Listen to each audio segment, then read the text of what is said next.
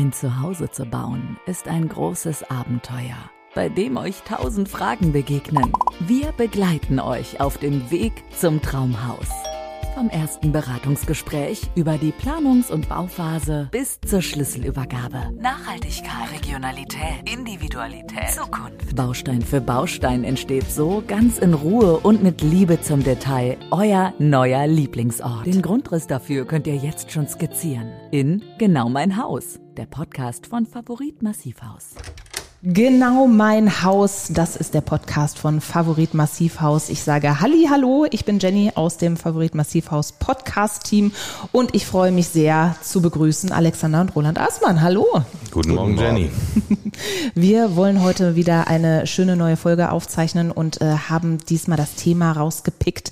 Keine Angst vorm Bauen und was Glaubenssätze sind und wie man sie so entkräften kann. Da gibt's garantiert so einiges, was euch, glaube ich, in eurem Alltag so begegnet, würde ich jetzt mal sagen. Ähm, wovor haben Kunden denn so Respekt, wenn es ans Bauen geht? Ja, prinzipiell ist es ja eine Ausnahmesituation für, mhm. für die meisten Kunden, ne? weil ähm, in der Regel die, es gibt zwar den Spruch, ne, man baut dreimal im Leben, ja. Es gab auch mal eine. Fernsehsendung, die ist einmal im Leben. Ja, oder so. Mhm. Äh, einmal für einen Feind, einmal für einen Freund und einmal für sich selbst, das letzte Mal für sich selbst. Aber im Endeffekt ist es so, die meisten machen es einmal im Leben, deswegen muss am Anfang direkt alles passen. Ne? Mhm. Und äh, da sind wir auch sehr bemüht drum. Aber prinzipiell ist natürlich schon so, dass halt vor allen Dingen diese Ausnahmesituation und halt ich bin der Kaufmann im Haus, halt die Kosten dann insgesamt halt erstmal so im Fokus stehen. Ne? Die Belastungen, die ein Kunde zu tragen hat, beziehungsweise die er sich dort dann ähm, reinholt und ähm, häufig ähm, verstellt das mit der Belastung so ein bisschen den Blick, wofür man es tut und wie es auch langfristig dann am Ende des Tages aussieht. Ne? Mhm. Deswegen das lässt man dann so ein bisschen das außer Acht, wenn das Kaufmännische zu, zu stark überwiegt, dass man sich auch selbst verwirklichen kann, ja. dass man eigentlich Herr seiner eigenen Ideen ist, die man da umsetzen kann, dass es auch ein Stück weit ein Abenteuer ist, und auch ein Haus, ein fertiges Haus einzurichten, einen Garten anzulegen und ein Projekt für die ganze Familie eigentlich. Ne? Das, und dass ja. es immer sowas gibt wie eine emotionale Rendite, wenn man so will. Was ja. bedeutet das? Das bedeutet, dass man halt, man kann alles in, in Zahlen messen und in Geld messen am Ende des Tages, aber man kann, man kann halt nicht messen, wie gut das Leben ist im Vergleich zu dem, wie man es halt nicht führt. Mhm. Das finde ich halt immer entscheidend. Ja. Eigentlich. Es ist ja auch wirklich so was, wenn man dann sein eigenes Haus hat, man hat dieses Heim, was einem wirklich gehört. Zu Hause ist ein Gefühl. Ja. ja. Das muss man sich oder dessen muss man sich bewusst werden, wie man das leben will. Ja. Da kommt jeder in seiner Lebenssituation irgendwann zu dem Moment, wo er sagt, ja, wie läuft, geht das weiter? Und für viele ist eben die eigene Immobilie oder das eigene Zuhause dann auch ein, ein eigenes Haus, was man, mhm. was man selbst gestaltet und selbst äh, in die richtige Richtung drehen kann. Ne? Es ist ja auch für viele einfach so eine absolute Traumvorstellung. Ne? Also sagt man ja auch immer das eigene Haus, ein Kind, ein Baum, ein Hund. So, ne? Das ist so die das Leben, was man sich dann so wünscht in dem Moment. Ne? Und ähm, ja, gibt es denn auch beim beim Bau selber Dinge, wo ihr merkt immer wieder, das sind solche ich will nicht sagen Angstpunkte, aber wo die Leute Respekt vorhaben, wo sie meinen, oh, hoffentlich geht da jetzt nichts schief. Alles, was so drumherum um das Haus, also um diese traumhaften Ideen, die man da entwickelt, gibt es natürlich so gewisse Ängste, äh, die man vor den vor den Baunebenkosten hat, dass man da äh, in, in, in ein Fragezeichen hineinläuft. Aber auch da kann man sich im, im Vorfeld schon sehr viel Gedanken machen und auch all die Punkte ähm, aufzählen und sich äh, bewusst werden, was alles neben dem Haus noch kommt. Ne? Und da ist ja unsere Bedarfsanalyse, wo wir diese Punkte auch im Einzelnen sehr genau ansprechen, schon ein guter Berater zu sagen, okay, das eine ist das Haus, aber mit Erdarbeiten, mit Hausanschlüssen etc. kommt da auch noch was dazu, was mhm. das gesamte Paket ausmacht. Und da kann man schon im Vorfeld auch eine gewisse Sicherheit ähm, mit einplanen. Ja, prinzipiell ist es ja immer so, dass halt man Angst hat vor Sachen, die man nicht kennt oder nicht einschätzen kann. Also was bei einem ersten Mal Hausbau quasi vollkommen alles ist. klar und vollkommen normal ist und auch alles umfasst, richtig. Man kann das im Endeffekt natürlich auch so ein paar Sachen ähm, dann halt so so Themenschwerpunkte halt legen. Das eine ist finanzielle Dinge, dann dementsprechend. Das, äh, das andere sind dann halt äh, Dinge, die mit der Ausführung, Qualität und so weiter zu tun haben, weil man halt das auch nicht selber einschätzen kann. Ist das jetzt richtig, was der Handwerker da gemacht hat? Mhm. Ja, ähm, und das dritte ist dann halt dann dementsprechend, was mit der dann zukünftigen Situation ist. Also passt das für mich auch langfristig? Ist das für mich halt insgesamt die richtige, richtige, ähm, die richtige Wahl, ja, zu wohnen und so weiter. Also all die Dinge, die halt dann am Ende des Tages halt diese zukünftige Situation dann halt umfassen. Und ähm, wir versuchen eigentlich immer ähm, Unsicherheiten zu nehmen. Also soweit das denn überhaupt dann halt am Ende des Tages geht, damit man halt das, was eigentlich das Schöne an einem Hausbau ist, das ist ein emotionales eine emotionale Reise, äh, wenn man mal so will, ja, die, die man ja auch nicht alleine macht. In der Regel sind es ja zwei, manchmal auch noch drei oder halt noch mehr Kinder dabei oder wie auch immer. Oder eine ganze Familie. Oder eine ganze Familie und, und, und ja. ähm, ne, ich weiß noch, als mein Sohn halt das erste Mal im Bagger gesessen hat und so diese Dinge ganz einfach, die, die halt so bei dieser Reise dann da entscheidend sind und die dann eigentlich auf die emotionale Rendite einzahlen, wenn man mal so will. Ähm, aber wir versuchen dann Unsicherheiten zu nehmen und das fängt natürlich bei uns in der Bedarfsanalyse schon an, wie mein Bruder gesagt hat, dass wir versuchen halt nicht nur das, was unsere Leistungen dann dementsprechend ist, das Haus, sondern das, was halt bei jedem anderen Unternehmen halt ganz einfach auch kommt, diese drumherum Leistung, was halt mhm. Hausanschlüsse angeht und so weiter und so fort, mit dem Kunden halt vernünftig auf Augenhöhe zu besprechen, so damit er weiß, dass was, was auf ihn zukommt. Ja, und ähm, das auch sehr transparent. So, so können Kunden eigentlich, wenn sie dann halt bei uns dann ähm, Kunden wurden, also einen Vertrag geschlossen haben, dann in die Planungsphase gehen und so weiter, davon ausgehen, dass halt das schon äh, mit einer gewissen Verantwortung dann halt auch aufgestellt wurde und so auch zu dem passt, was halt hinterher wahrscheinlich eintreten wird. Mhm. Und ähm, was die Ausführung dann dementsprechend angeht, also das, was hinterher ein Haus erstellt wird, ist insgesamt in unserem Prozess ist auch so, dass wir ähm, versucht haben, da auch die Unsicherheiten zu nehmen. Wir haben ähm, verschiedene Versicherungsleistungen, die schon direkt quasi im Vertrag halt dann dementsprechend drin sind. Eine Fertigstellungsversicherung, das heißt, der Kunde kann immer davon ausgehen, dass sein Haus auf jeden Fall fertiggestellt mhm. wird. Ne, ähm, eine Gewährleistungsversicherung, ähm, die halt äh, anders als jetzt einfach nur eine Bürgschaft, dann wird jetzt sehr technisch und kaufmännisch, es tut mir leid, aber ne, dann dafür einfach ähm, äh, falls irgendwann mal irgendwas an Gewährleistungsschaden an dem Haus ist, ist es versichert. Ja. ja es ist, muss nicht erst der Handwerker dann irgendwie motiviert werden, wiederzukommen, sondern wenn dann was passiert als solches, ähm, dann kommt der Handwerker auch wieder, weil die Versicherung ihn dann halt dafür bezahlt, den Schaden zu entfernen. Mhm. Ähm, es kommen sehr wenig Schäden bei uns vor, aber nichtsdestotrotz, wenn es mal was passiert, es ist alles Handwerk. Ne? Es kann halt immer bei jedem irgendwo was passieren, ist ganz einfach so. Und ähm, damit das alles so auch so funktioniert, ist im gesamten Bauprozess dann halt dementsprechend eine ähm, Qualitätskontrolle über den TÜV dabei, der halt äh, zu den verschiedenen Gewerken dann kommt und auch überprüft, ob die richtig sind. Mhm. So nimmt man eigentlich auch, was die Ausführung angeht, dem Kunden die Unsicherheit, dass das, was er hinterher bekommt, auch das ist, was er sich vorgestellt hat. Ja. Der Grundriss. Und du hast eben auch schon mal die, die äh, Zukunft angesprochen und natürlich die Bedarfsplanung, die ihr dann äh, mit den Kunden macht. Wie ist das denn, wenn man normalerweise ja sagen würde, haben wir ja eben schon angesprochen, einmal, man baut nur einmal im Leben. Aber die Bedürfnisse verändern sich ja im Leben. Also man baut ein Haus äh, mit, sagen wir einfach mal, vier Kindern oder für vier Kinder. Das ist dann ja schon ziemlich groß. Ähm, wenn man dann aber später alleine ist, irgendwann, wenn die Kinder alle ausgezogen sind, hat man so ein riesiges Haus. Also erlebt ihr das oft, dass ähm, quasi nicht nur einmal, sondern immer für diesen jeweiligen Bedarf gebaut wird? Oder wie kann man dann so eine Bedarfsanalyse äh, machen, wenn man so weit in die Zukunft schaut? Man kann natürlich bei der Grundrissgestaltung schon etwas Zukunftsoffenheit mitplanen, dass selbst wenn man jetzt als Einfamilienhaus einen Bauantrag einreicht, die Etagen schon so gestaltet, dass das Treppenhaus so abkoppelbar ist, dass man mit einem äh, späteren Bauantrag ähm, praktisch eine Nutzungsänderung beantragt und daraus zwei Wohneinheiten macht. Das muss baulich natürlich dann irgendwo schon ein bisschen vorgesehen werden, dass man auch das Treppenhaus entsprechend ähm, baut und ausstattet, aber generell kann man den Grundriss so gestalten, dass man auch sagt, okay, wenn die Kinder aus dem Haus sind und wir ziehen irgendwann nach unten oder nach oben und machen zwei Wohneinheiten daraus, dass man ähm, das in die Richtung schon baut. Machen wir eigentlich auch ab und an, dass Bauherren äh, darauf Wert legen. Gibt auch viele, die sagen, ich will später nur auf einer Etage leben, äh, egal ob Bungalow oder zweigeschossiges Haus, wo später oben eine Einliegerwohnung entsteht.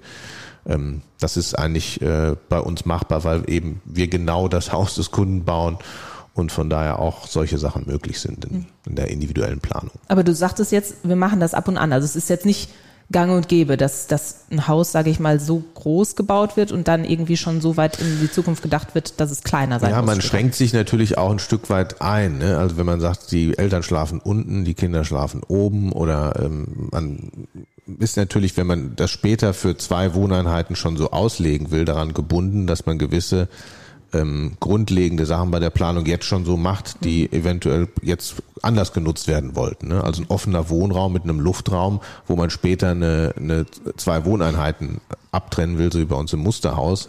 Da ist, muss man natürlich erstmal eine Decke einziehen, die Fenster ändern. Das ist damit wesentlich mehr Aufwand verbunden, das später umzubauen. Das kann man natürlich, wenn man sagt, okay, ich gehe den Kompromiss ein, ich will später zwei Wohneinheiten, will mich aber trotzdem jetzt wohlfühlen, im Grundriss schon so drauf achten, ähm, dass man hinter möglichst wenig Aufwand hat. Ne? Ja. Und ich weiß ja auch äh, von euch, dass, dass es äh, einige Kunden gibt, zum Beispiel auch äh, unsere Familie, die wir hier in dem Podcast öfter mal begleiten, ähm, die bauen schon zum zweiten Mal mit euch. Was sind denn so die häufigsten Gründe, warum ein zweites Mal gebaut wird? Also in, in dem Fall ist es ja tatsächlich so, dass ähm, halt äh, auch Corona ja mit dazu verfol äh, äh, verholfen hat, dass halt ganz einfach eine ähm, Arbeitssituation oder Arbeitssituationen sich verändert haben durch halt äh, Digitales, was in die, ne, also Homeoffice etc., halt in die Arbeitswelt halt Eintritt, äh, Eintritt gehalten hat, dass, dass sich dann eventuell auch ähm, die Präferenzen ganz einfach ändern und eventuell nicht mehr der, der, der die Örtlichkeit dann halt und die Arbeitsplatznähe halt entscheidend ist. Ähm, Es war damals so, dass das Haus da gebaut wurde, wo auch ungefähr der Arbeitsplatz war. Ja, sondern dann vielleicht halt ähm, eher was in den Vordergrund rückt, ähm, was halt familiäre Dinge ganz einfach sind. Wenn ich halt mehr Homeoffice machen kann und gleichzeitig Kinder habe und die Großeltern weiter weg wohnen, ziehe ich dann vielleicht, und in dem Fall ist es ja so, dann halt mehr dahin, wo die Großeltern sind, weil die haben dann auch die Zeit, die Kinder zu betreuen, noch zusätzlich und so weiter. Das, ich, ich, ich glaube ganz einfach, dass es halt viele Gründe gibt, warum man halt eventuell hinterher auch nochmal die Örtlichkeit ändert. Ja, was eigentlich am wichtigsten ist, ist, dass man von vornherein mit dem Kunden auf Augenhöhe redet und weiß, was denn halt seine Wünsche dabei sind. Will er dieses Haus halt für einen gewissen Lebensabschnitt nutzen und es ist für ihn vollkommen klar, dass sich danach eine Situation nochmal verändert? Oder ist es so, dass das, dieses Haus quasi nur noch mit Füßen voran verlassen werden Ja. soll, ja? Also das heißt, im Endeffekt ähm, brauchen wir zum Beispiel eine Möglichkeit, hinterher ein Pflegezimmer zu integrieren, was halt vorher vielleicht das Homeoffice ist in dem äh, in dem äh, Bereich oder wo halt man hinterher die Treppe nicht mehr äh, eine Person vielleicht die Treppe nicht mehr hochkommt, das halt als Schlafzimmer braucht. Ja. Ähm, brauchen wir einen abgetrennten Bereich für ein Pflegezimmer, äh, ähnliches, also für jemanden, der halt dann pflegt. Ähm, ist es so, wie mein Bruder gerade gesagt hat, dass das Haus vielleicht halt, weil viele Kinder hin, erst zu groß ist und hinterher äh, oder erst zu klein und hinterher zu groß. Also dementsprechend kann es sein, dass wir dann einen Teil abtrennen, der dann halt vermietet wird. Ja, äh, solche Dinge besprechen wir eigentlich mit dem Kunden im Vorfeld. Häufig kommen die Kunden auch schon mit den Wünschen auf uns dann tatsächlich zu. Aber auch wenn wir das halt äh, nicht als Wunsch direkt haben, sprechen wir einfach darüber, wie der Kunde oder was der Kunde sich von seinem Haus erwartet. Und wir planen ja die Häuser individuell. Also das heißt, klar, wir haben auch bestimmte Häuser, die sind vorgeplant, weil halt ähm, häufig dann vielleicht auch ein Kunde drei, vier, fünf, sechs, sieben Veränderungen an dem Haus halt schon sein Haus ist. Aber wenn sein Haus noch nicht dann irgendjemand anderes mal gebaut hat, dann müssen wir halt und machen es halt dann auch dann dementsprechend komplett individuell planen und können natürlich jede Lebenssituation halt in das Haus integrieren, aber es hat halt alles immer Konsequenzen, wie Roland sagt. Also ist das wirklich eine konkrete Frage, die dann auch in diesem Erstgespräch, sage ich mal, in der Bedarfsplanung auch stattfindet, dass man sagt, Entschuldigung, aber wie lange wollen Sie denn in diesem Haus leben? Oder wie, wie lange Das, planen das Sie? ist ja die gleiche, das ist, ja, man, und wann wollen Sie sterben? um Gottes Willen. Nein, aber der, wir, wir, wir fragen äh, nicht genau so, sondern wir fragen halt prinzipiell, was, was die Erwartungshaltung ans Haus ist. Und, Und, da dann ist es kommt auch das ganz schon. wichtig, das zu, zu bewerten, was einem am wichtigsten ist, was Genau. einem weniger wichtig ist und auch wann einem das wichtig ist. Man muss ja auch für sich selber immer dann reflektieren, macht das jetzt, auch wenn mir das jetzt gerade äh, in dem Moment vielleicht auf den Nägeln brennt, ist das für die Wohnsituation, für die ich das Haus baue, jetzt der wichtigste Punkt? Oder ist das wirklich hinterher später, okay, das, das ist ein, äh, äh, wie heißt das, Must-Have oder Like-to-Have? ähm, kann das kommen, weil auch da muss man natürlich gewisse Kompromisse eingehen. Wenn man sagt, ich will alles umgesetzt haben, dann äh, kommt am Ende irgendwas raus, was vielleicht nicht mehr genau das Haus des Kunden ist. Und deswegen muss man auch bei allen Wünschen, die man ans Haus hat, sagen, okay, das muss auf jeden Fall sein. Das ist für mich das Allerwichtigste. Und vielen ist vielleicht auch der Garten das Allerwichtigste. Und das kommt manchmal auch dabei raus. Und dann sind die, die Fenster und die Fassaden, die man in die Richtung öffnet, vielleicht am Ende viel wichtiger als das Pflegezimmer, das eventuell im Fall, wenn man sich irgendwann mal die Hüfte bricht, äh, Dann sein muss, ja. dann sein muss. Und da muss man sich, ähm, glaube ich, auch als Bauherr in der Situation einfach fragen, okay, ist das wirklich mein wichtigster Wunsch? Ist das dann das Lebensbedürfnis, das ich in meiner Lebenssituation verändern will, ähm, das Wichtigste oder ist, bin ich gerade einfach nur, weil die Presse das auch gerade irgendwo durch die Gegend treibt, wichtig, dass ich äh, äh, schon rollatorgerecht alles einrichte? Ja, also wir sprechen solche Dinge auch immer an mit Türbreiten und Bewegungsflächen, auch ob ein Bad wirklich barrierefrei ist, weil das der Kompromiss, den man dann eingeht, ist, okay, ein Duschbad wird entsprechend groß. Ja. Und am Ende ist der Hauswirtschaftsraum, wo man ähm, sich vorgestellt hat, nicht nur Heiztechnik reinzubringen und Lüftungstechnik, sondern auch noch ein Bügelbett reinstellen will und Wäsche aufhängen, wird dann kleiner. Also es ist immer ein, ein äh, Für und Wider zu sagen, okay, der, die, der eine Wunsch schränkt das andere dann wiederum ein. ne? Ja, Oder- ist klar. Nee, aber es, es Das ist ganze Leben ist ein Kompromiss. Ne? Ja. Genau.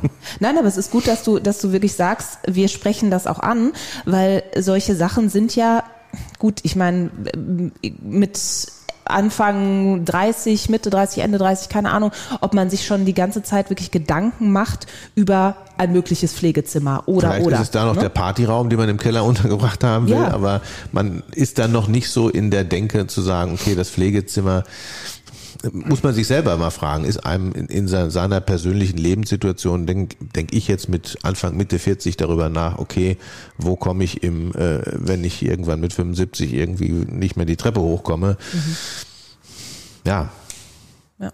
Zumindest sollte man dann drüber nachdenken und für sich selber entscheiden, das ist mir jetzt wichtig, dass das dann in 30 Jahren irgendwann funktioniert. Oder ich sage, okay, das muss das Haus dann irgendwie mit Änderungen machen können, aber im Moment ist mir wichtig, damit das mein Traumhaus wird, ähm, das und das umgesetzt zu haben. Und lieber ein großes Wohnzimmer und ein, äh, das Gefühl, in einen schönen Garten zu gucken aus einem schönen, großen, offenen Wohnbereich. Alles im Leben ist ein Kompromiss, wie du gesagt hast.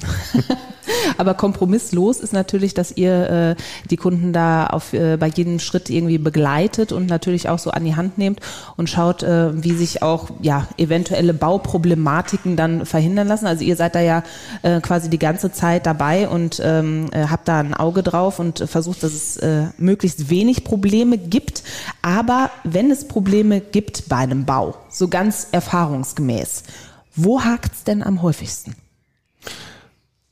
Ja, das was, also prinzipiell häufig Kommunikation, ne? Wenn, wenn das halt, äh, wenn es, mal zu auch jede Problemen kommt. Grundstückssituation ist ja eine andere und ein Haus mit, haben wir auch schon mal, glaube ich, drüber gesprochen, was, was so Erdarbeiten auslösen oder ein Haus mit Keller, wo der, die Gartengestaltung hinterher schwierig ist.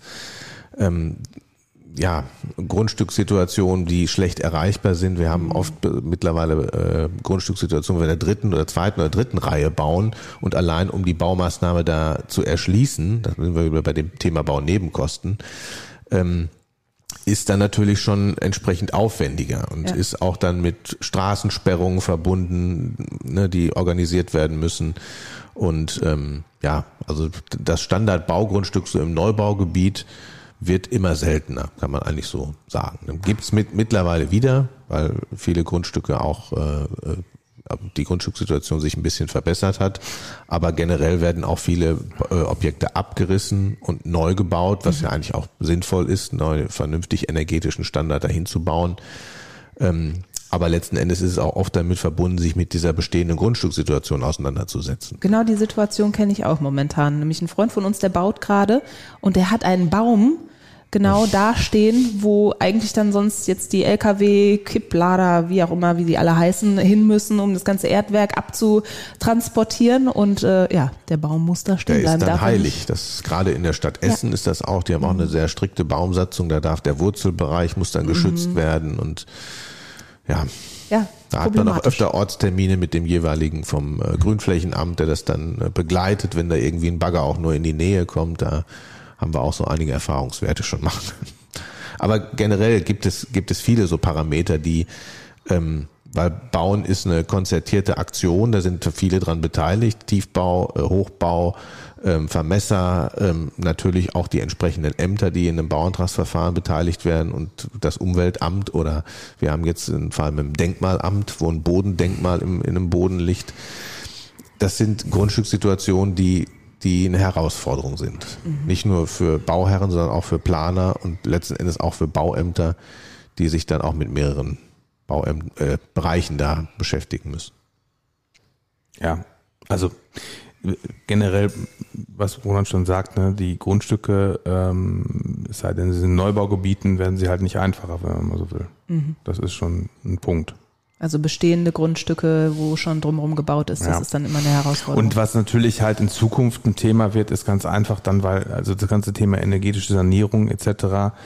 Aus unserer Sicht in vielen Bereichen macht es halt keinen Sinn, ja, weil was bleibt von so einem Haus aus den 50ern am Ende des Tages stehen? Ja, da, da bleiben die Außenwände dann dementsprechend stehen und alles andere wird halt sowieso neu gemacht. Da wäre eigentlich halt eine, eine vernünftige Art und Weise, zu, das halt energetisch auf Stand zu bringen, wirklich abzureißen, zu recyceln und ein neues Haus zu bauen dann, weil dann auch Aufteilung vom Haus halt der Lebenssituation der Menschen halt mehr passt oder eher passt, als dann halt es vielleicht so ein altes Haus mit mit halt ähm, Veränderungen tun kann und man dann halt auch nochmal halt dann dementsprechend nachverdichten kann, was ja eigentlich auch äh, im Sinne dann halt ähm, der Gesamt, äh, gesamten ähm, äh, ja, Fußabdruck, CO2 und so weiter halt wäre, wenn halt nicht so viel Fläche dann verbraucht wird für mehr Wohnraum. Aber ich glaube, da ist noch nicht, da ist man teilweise noch nicht so weit, wenn man so will. Ja, ich glaube, ich, also ich muss ganz ehrlich sagen, ich wäre jetzt auch so nicht auf den Gedanken gekommen, ein Haus inklusive Grundstück, was ich ja dann in dem Moment für teuer Geld ja auch erworben habe, dann das Haus platt zu machen, was ja auch wieder ordentlich an Kosten verursacht, um dann neu drauf zu bauen. Aber klar, auf lange Sicht gesehen ist es dann natürlich besser, weil ich stecke ja auch ordentlich Geld in die energetische Sanierung und es bleibt aber trotzdem dann immer Ein noch altes ein, Haus, ja. Ja, es bleibt ein altes Haus, ne? Ich glaube, ich glaube, eine Angst oder was wir, wir sprechen über Ängste. Ängste sind ja eigentlich schlechte Berater.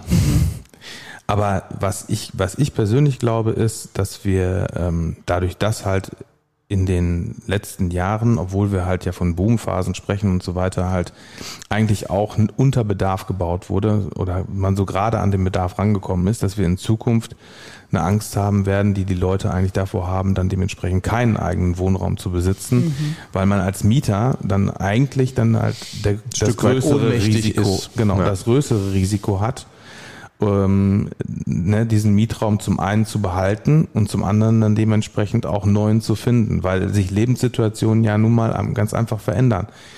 Ich habe, äh, als ich noch Single war, habe ich in der Wohnung gewohnt, die hatte halt 50 Quadratmeter. Dann haben äh, wir irgendwann, klar, habe ich eine Frau gefunden, dann haben wir einen, äh, geguckt, äh, dass wir halt eine, eine andere Wohnung kriegen, weil das irgendwann auch zu klein wurde. Dann kam das erste Kind. Wir waren im vierten Stock. Ähm, das ist ohne Aufzug ganz schön blöd gewesen. Dann dementsprechend kam das zweite Kind, war äh, untragbar. Also brauchten wir immer im wieder nach einer Wohnsituation einen neuen Wohnraum. Und ich glaube persönlich, dass in den nächsten Jahren oder auch, ähm, äh, dass wir einen wahnsinnigen Bedarf, also sagt ja auch das Bundesbauministerium dann dementsprechend, wir sprechen von 400.000 Wohnungen, die eigentlich neu gebraucht werden jedes Jahr. Ich glaube eher, dass der Bedarf halt Richtung 600 oder 700 geht, weil am Ende des Tages es ganz einfach so sein wird, dass halt wir Zuzug haben, dass wir gleichzeitig ja auch Arbeitskräfte brauchen, äh, dann zusätzliche, dann dementsprechend wir werden immer älter, wir besetzen in Anführungsstrichen immer mehr Wohnraum. Es gibt halt viele Wohnungen, die werden von einer Person noch bewohnt, die sind halt dann relativ groß. Da könnte eine Familie drin wohnen, aber wenn der dann halt rausgehen würde mit seiner alten Miete, die gedeckelt ist und muss in was Neues rein, wird er für weniger, für weniger mehr zahlen dürfen. Und deswegen glaube ich, dass halt äh, in, dem, in der zweiten Hälfte des, der, der 20er Jahre dieses Jahrtausends oder dieses Jahrhunderts ähm, dass ein soziales Problem wird, dann dementsprechend überhaupt den Wohnraum zu finden. Und davor sich zu schützen als solches heißt was eigenes. Egal, ob man halt dann dementsprechend was kauft oder halt ähm, eine, eine, eine, eine Wohnung kauft oder ein, ein Haus dann dementsprechend mhm. baut. Und das ist für mich halt wieder emotionale Rendite, weil wenn ich was eigenes habe, gibt es niemanden, okay, die Bank, aber ne, wenn man das alles vernünftig gemacht hat, aber äh, der mich da wieder rauskriegt, auf Deutsch gesagt. Und ja. mich in die Situation versetzt, dann halt selber Wohnraum suchen zu müssen. Und das wird, glaube ich, wirklich in Zukunft ein Riesenproblem sein, adäquaten Wohnraum zu finden. Ja. Ja. Ähm, und das gerade dann halt, wenn man irgendwie äh, dann auch Kinder hat und äh, halt auch mehr Wohnraum braucht und gleichzeitig auch noch jemand, der damit ein oder dass die Leute damit einverstanden sind, dass da Kinder einziehen. Also Ne, das, mhm. äh, deswegen, ja, oder Tiere, ne? Machen ist ja auch immer so ein Tiere, Faktor. Riesenproblem. Mhm. Riesenproblem. Und ich bin ja auch Vermieter. Im Endeffekt, bei, bei, es ist natürlich aus der Vermietersicht dann halt dementsprechend immer so, wenn ich jetzt da sieben Mieter habe, die alle die Wohnung haben wollen, und das ist noch wenig äh, in der Regel, ja, äh, die, die, die sofort einen Mietvertrag unterschreiben würden, dann, und äh, zwei davon haben einen Hund und drei davon haben eine Katze, ja, dann haben die anderen beiden halt auf jeden Fall, wenn alles andere halt so ist, einen Vorteil. Mhm. Ja, es ist halt leider so. Es ist leider ne? wirklich also. so. Also, ja. ja. Ja, und die Problematik wird sich ja, wie du auch schon gesagt hast, äh, in den nächsten Jahren noch verschärfen. Und äh, deshalb war auch mein Credo jetzt immer, äh, bevor wir gekauft haben, ich zahle lieber dann quasi für den Kredit, für meine eigene, für mein eigenes Haus, anstatt halt die Miete und das ist dann puff weg und ich bin davon abhängig, äh, dass auch jemand sagt, du darfst hier auch weiterhin wohnen bleiben. Ne? Eigenbedarf gibt es auch immer noch. Und auch wenn die Kosten gestiegen sind insgesamt und es natürlich jetzt da Summen drunter stehen, so Unterfinanzierungen, wo man halt fünfmal nachrechnen muss, Absolut. passt das alles für mich. Ist es immer noch so, dass sich halt das ja teilt in die Kosten, das sind die Zinsen, und das Sparen. Und das ist dann die Tilgung. Kunden sehen in der Regel immer die Gesamtbelastung, müssen sie auch, weil sie verantwortlich sind für ihre Familie und dann dementsprechend natürlich gucken müssen, dass das alles sauber halt mhm. durchfinanziert ist, läuft und auch bezahlbar ist. Mhm. Aber was halt sinkt permanent, sind die Kosten, weil die Zinsen werden anteilig in der Finanzierung immer weniger. Die Tilgung steigt immer weiter. Und ähm, das wird beim Mieten auf jeden Fall anders sein. Wenn ich jetzt mit einem Bauträger rede, der noch was zum Vermieten baut, dann braucht er auch in einer Lage wie hier in Soest 13, 14 Euro den Quadratmeter, damit er das halt von der Rendite her hinstellen kann, das Gebäude, mhm. so dass halt alles bezahlt ist. Äh, und das wird mehr werden. Ganz einfach. Auch wenn die Kosten vielleicht jetzt erstmal sich nicht so großartig verändern werden über einen Zeitraum von vielleicht einem halben bis einem Jahr. Da sehe ich jetzt äh, nicht so große äh, Dinge, aber insgesamt die Kosten werden trotzdem weiter steigen. Bauland wird trotzdem nicht billiger, dann dementsprechend der Bedarf wird höher und die Nachfrage wird höher und das wird dazu führen, dass Mieten steigen. Also und dass Haustierbesitzer sich die dann noch leisten können, weil die ja eh äh, auch den Hund und die Katze durchfüttern und Frauchen und Herrchen. ja, aber es ist in der Realität so, Roland. Das ist, ist ja, ist ich, so. ich würde auch an jemanden vermieten, der einen netten Hund mitbringt, solange Frauchen und Herrchen die Miete zahlen können, so würde ich das ausdrücken. Du, hör mal auf. Also wir hatten, also eine ganz winzige Anekdote noch zum Schluss. Wir haben äh, mal äh, eine Wohnung bei uns äh, in meinem Elternhaus, unten drunter waren einige Wohnungen, haben wir vermietet. Jahrelang, wirklich waren dann auch, sind dann gute Freunde geworden und die sind dann irgendwann ausgezogen, weil sie woanders hingezogen sind, wegen ähm, dem Job. Und die hatten eine Perserkatze. Ich glaube, wir konnten nachher aus jedem Heizkörper diese Perserkatze rausziehen wieder. Deshalb, also ich kann es absolut nachvollziehen.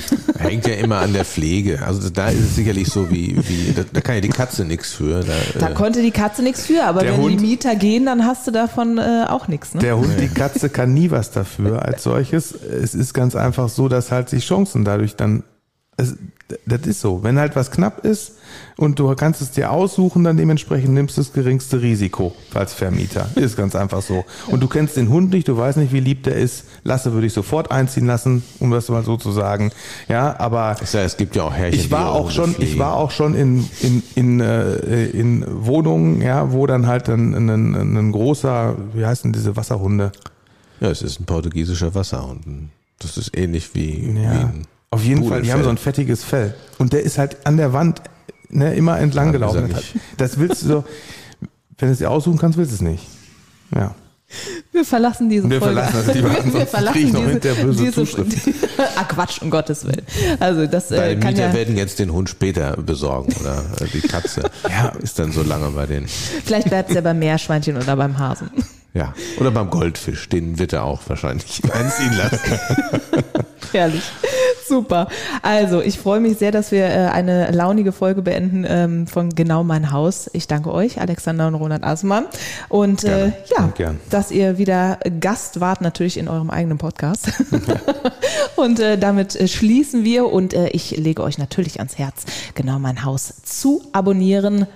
Drückt aufs Klingelchen, Glöckchen, wie auch immer es auch bei euch aussieht. Und äh, dann verpasst ihr keine Folge, die wir haben. Bis dann. Tschüss. Träume nicht länger vom eigenen Haus. Gehe es an. Wir beantworten euch alle Fragen rund um eure eigenen vier Wände. Egal was. Macht jetzt euer persönliches Beratungsgespräch aus mit einem Klick. www.favorit-haus.de Genau mein Haus. Der Podcast von Favorit Massivhaus.